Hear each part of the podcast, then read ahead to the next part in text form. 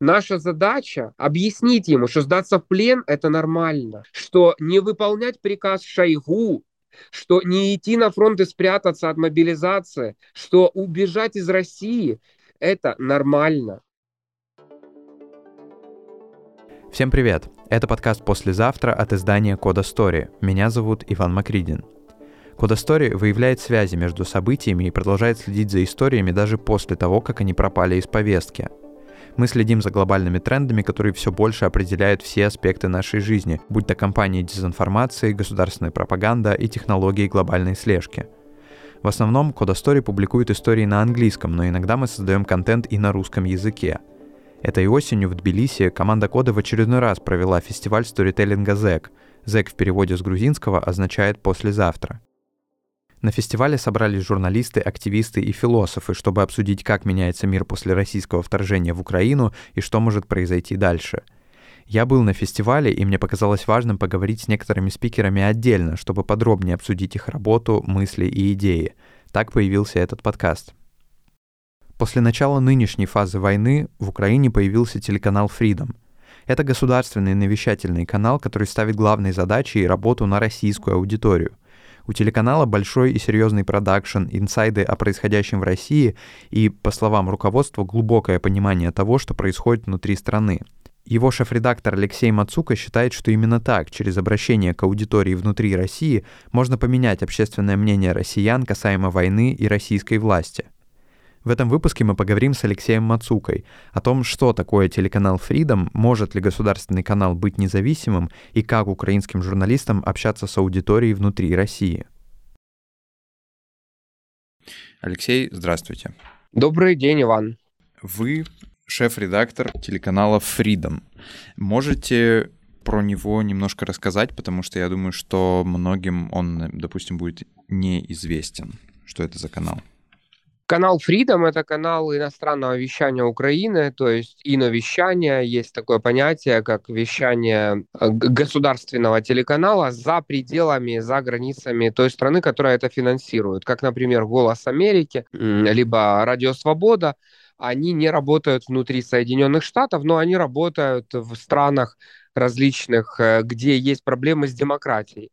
Э, сегодня, когда началась новая фаза войны э, России и Украины в феврале 2022 года, мы запустили канал Freedom как меру э, информирования российской аудитории из Украины о реальном положении дел с военными поражениями россиян на территории Украины, о реальном положении дел с гуманитарной ситуацией ситуации безопасности и так далее. И также этот канал объясняет гражданам России, в первую очередь, что воевать в Украине против украинцев это опасно, делать этого не нужно, что украинцы не враги, и что это, эта война – это результат политики конкретно Владимира Путина, а не какая-то, как он рассказывает, что это Украина виновата в этой войне, якобы мы ни на кого не нападали и так далее. В общем, целый блок вопросов, которые касаются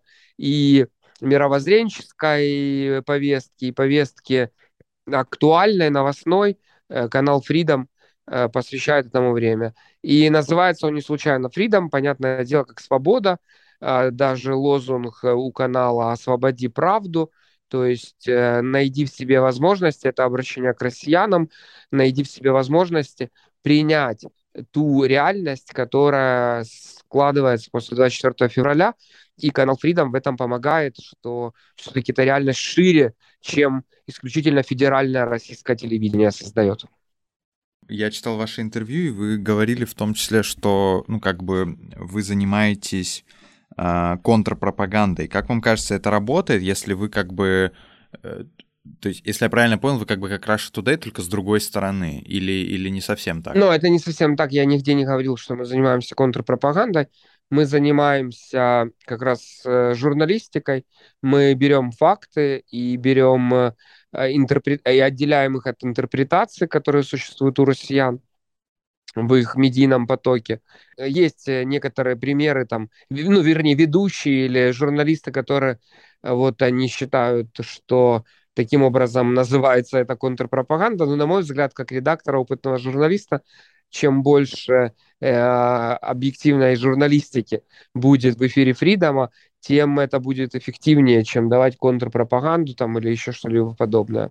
Потому что когда, например, вы рассказываете о, о людях, которые сдаются в плен, ну, например, да, россияне, там, вчера он был инженером, и сегодня он сдался в плен в условном там, э, в условной Балаклее, и был призван э, по мобилизации Путина. И мы рассказываем, например, его историю, и он э, при этом испытывая чувство вины, понимаете, перед тем, что он сдался в плен перед своим правительством, но при этом он не хочет воевать. Это все очень сложные, многослойные человеческие истории.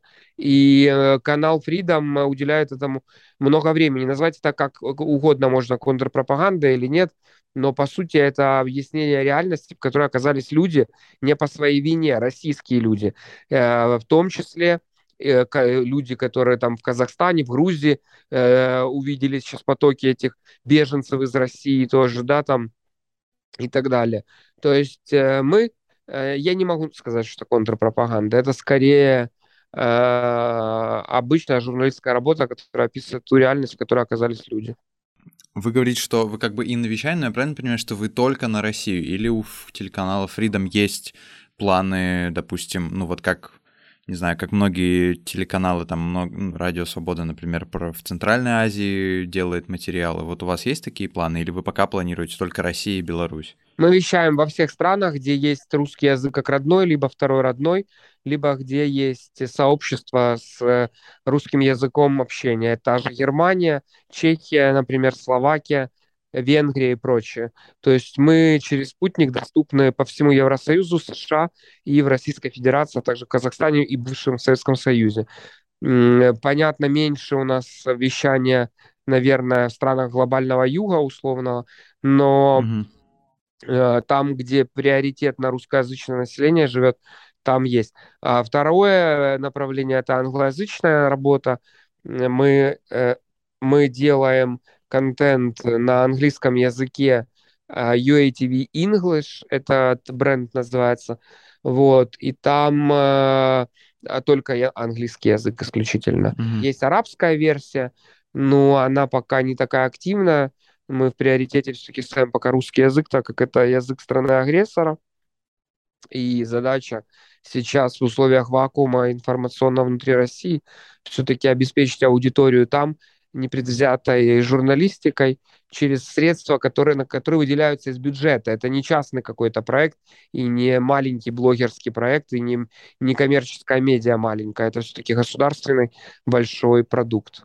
Мне хочется с вами как журналистом поговорить. Вы просто сами сейчас сказали, что э, это государственные деньги. Может ли, как вам кажется, государственный канал быть независимым и как бы продвигать то есть заниматься, ну, вот именно журналистикой, а не пропагандой. В случае с Россией мы понимаем, что так не работает. Понимаете, важно бы, понимать, а, что вот... Украина это не Россия, как говорил наш президент бывший.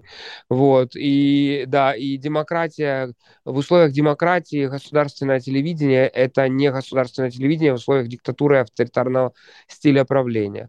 Uh, у нас есть проблемы, например, с общественным вещателем в Польше, той же, хотя это демократия, и мы знаем о том, как там были скандалы, когда парламентские фракции пытались влиять на них, на их редакторскую политику и так далее.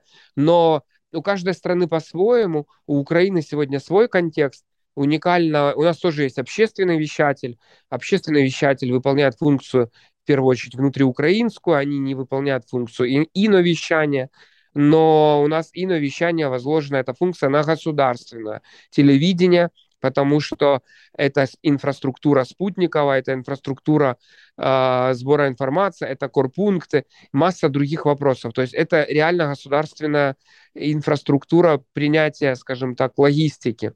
Поэтому невозможно сделать по другому подобный продукт без государственных денег. И это причина, почему это государственное телевидение. У нас есть редакторский совет, у нас есть э, э контролирующие органы, редакторские группы. Э, в этом плане мы себя чувствуем независимыми. Поэтому сравни... слово, когда говорят государственное телевидение, э, в Украине это не то же самое, что в некоторых странах бывшего Советского Союза. Как вам кажется, вы отвечали себе на вопрос, почему люди в России, например, смотрят, учитывая то, что в России есть и там и независимые источники информации, которые, например, я знаю, уехали, почему. и зависимые я, пропаганда? Да, я, я знаю почему. Ну, у меня есть моя гипотеза. Я считаю, что есть федеральные каналы, которые э, у них есть своя аудитория уже ядерная, они их постоянно смотрят, условно, там 18-20%, вот это условные путинисты, которые там прям вот подвешены на них и не могут без них никак, и получают интерпретацию, и вот любят их. Есть ядерная такая же аудитория у вот этих вот э, э уехавших российских медиа, типа «Эхо», «Дождь» там и прочее. Она тоже небольшая, в принципе, ядерная.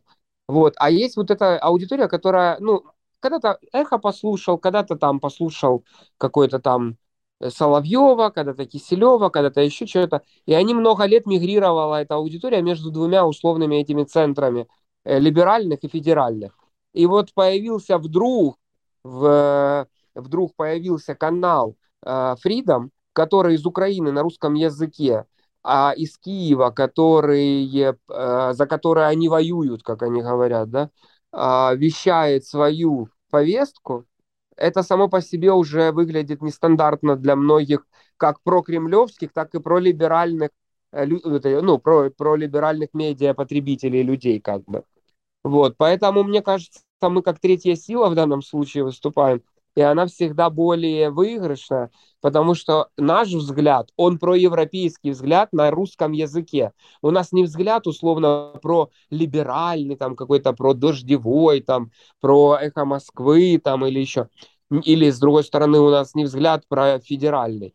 У нас взгляд про украинский, про европейский на события, которые происходят в том числе и в России, и во всем мире. Поэтому в этом наша уникальность, и это русский язык, это доступный контент, и это то, что называется, в принципе, это то, что называется деколонизация российского медиарынка как такового. Потому что украинский продукт на русском языке, он должен был быть в России всегда, в принципе. Но вы же понимаете, что наши каналы блокировали, нас запрещали. Э, украинский менеджмент, я думаю, всегда был на пониженных позициях там и так далее. То есть сегодня это такая деколонизация России, уже начавшаяся с канала Freedom.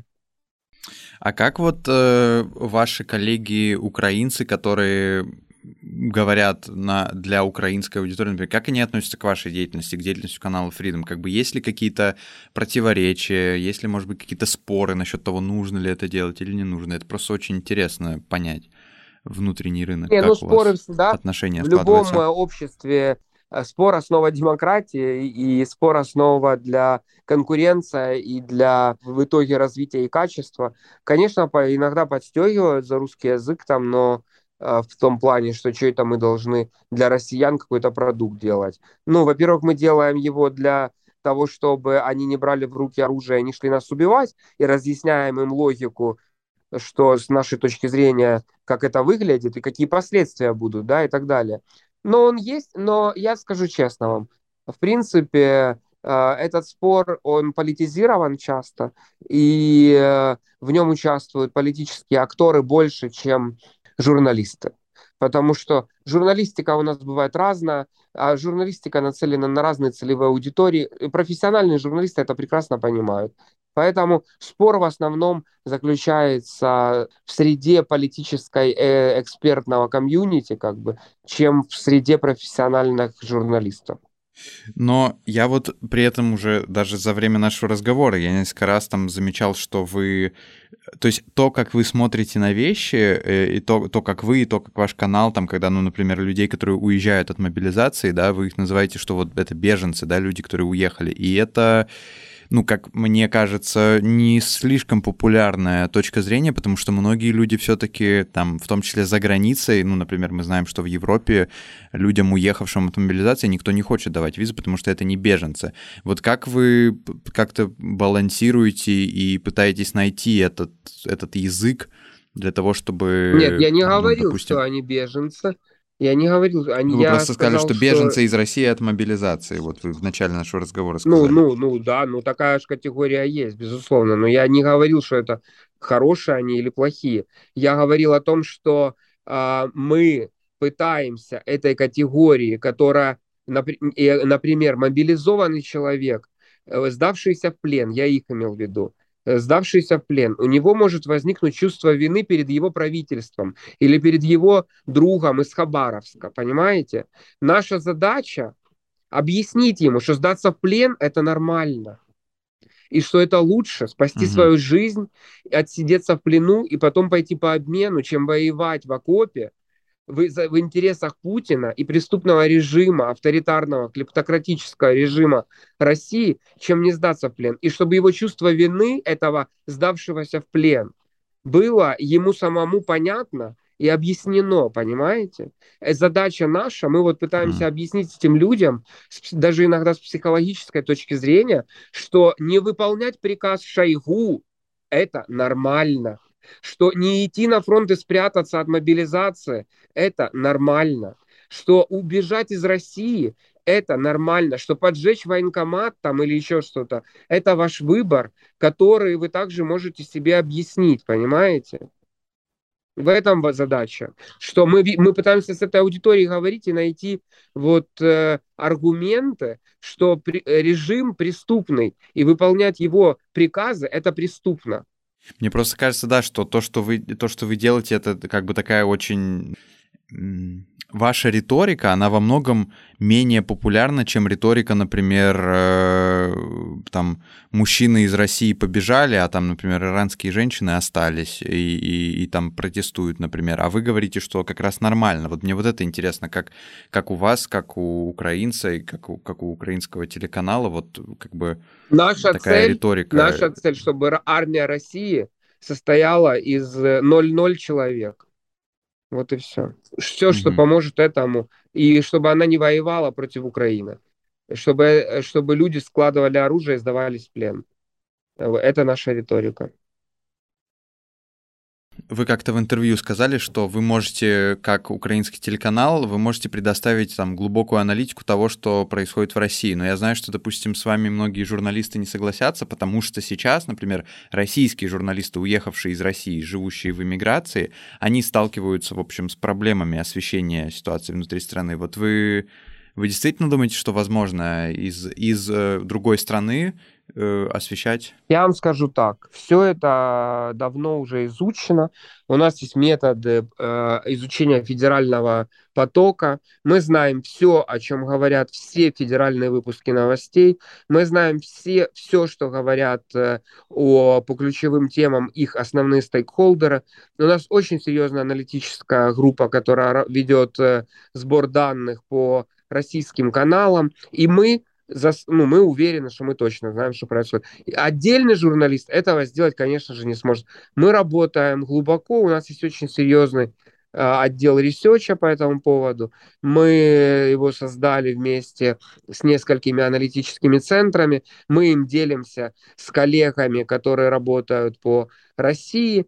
Э, к сожалению, по-моему, вот я не знаю, как там Дождь работает или э, другие медиа, к нам они не обращались, но мы готовы помогать и им тоже, в принципе, если им нужна какая-то помощь от украинского м, иновещателя, который понимает ситуацию в России, мы, конечно же, готовы делиться этим.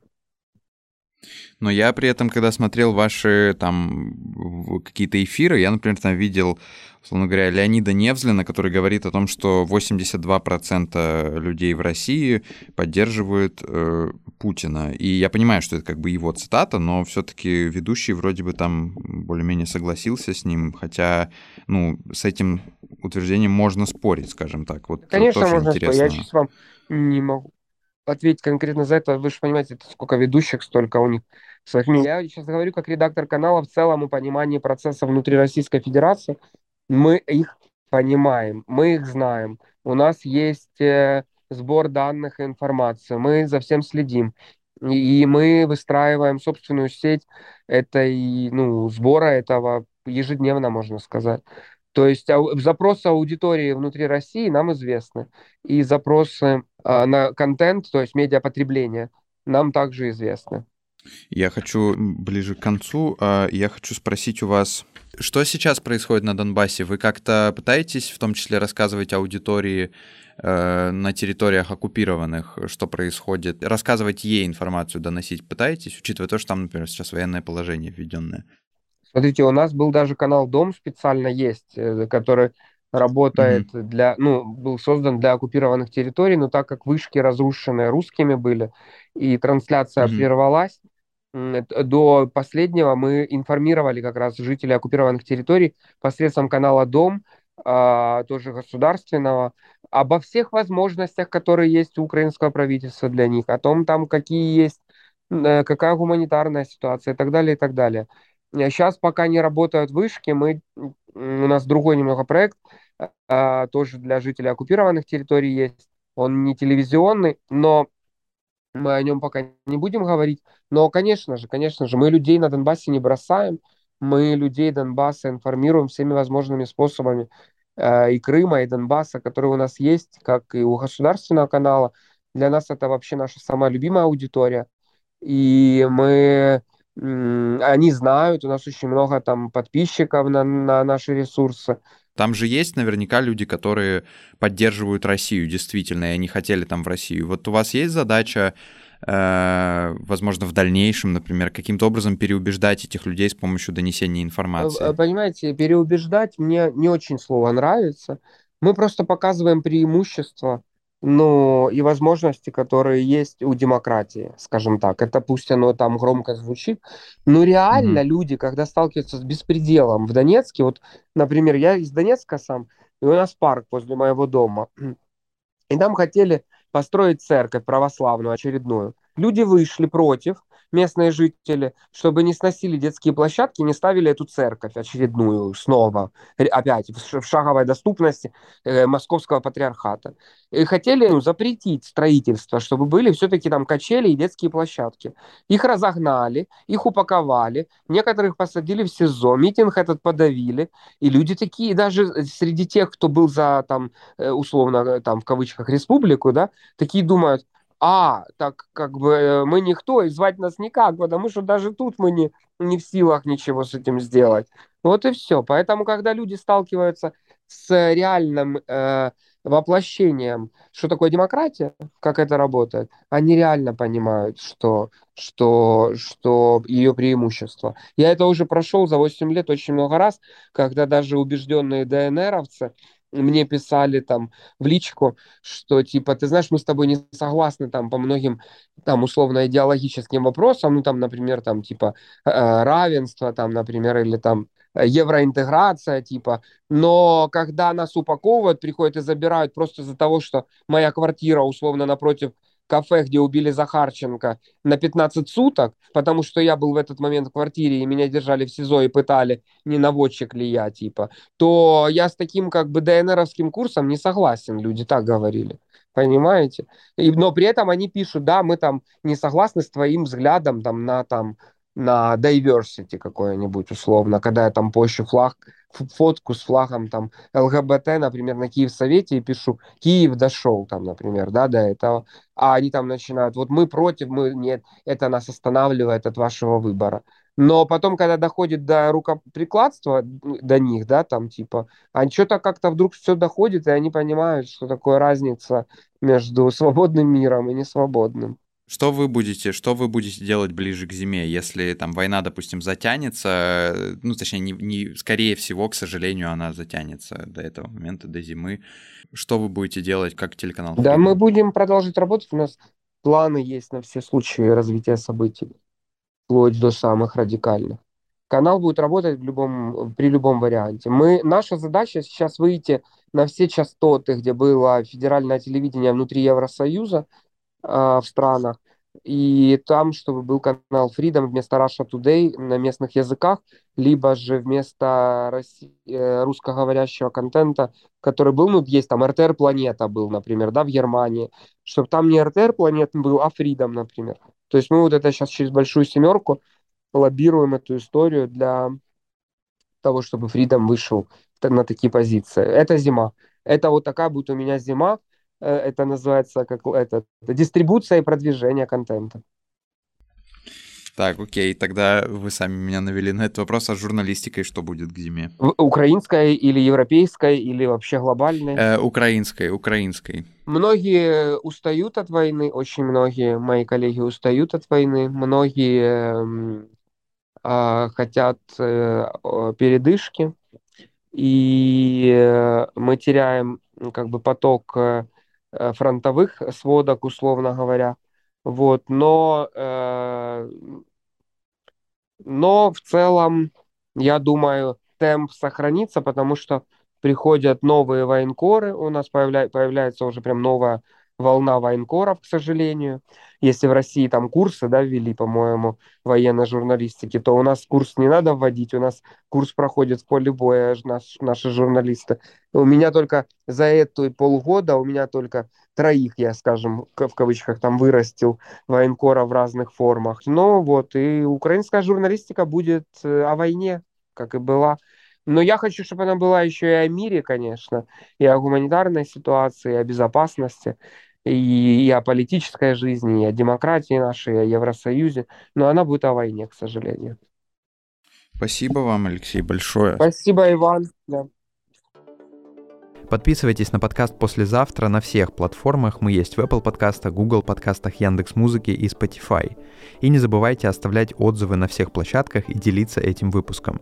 А еще подписывайтесь на Кода Story. Наши материалы выходят на английском и русском языках. Все ссылки в описании выпуска.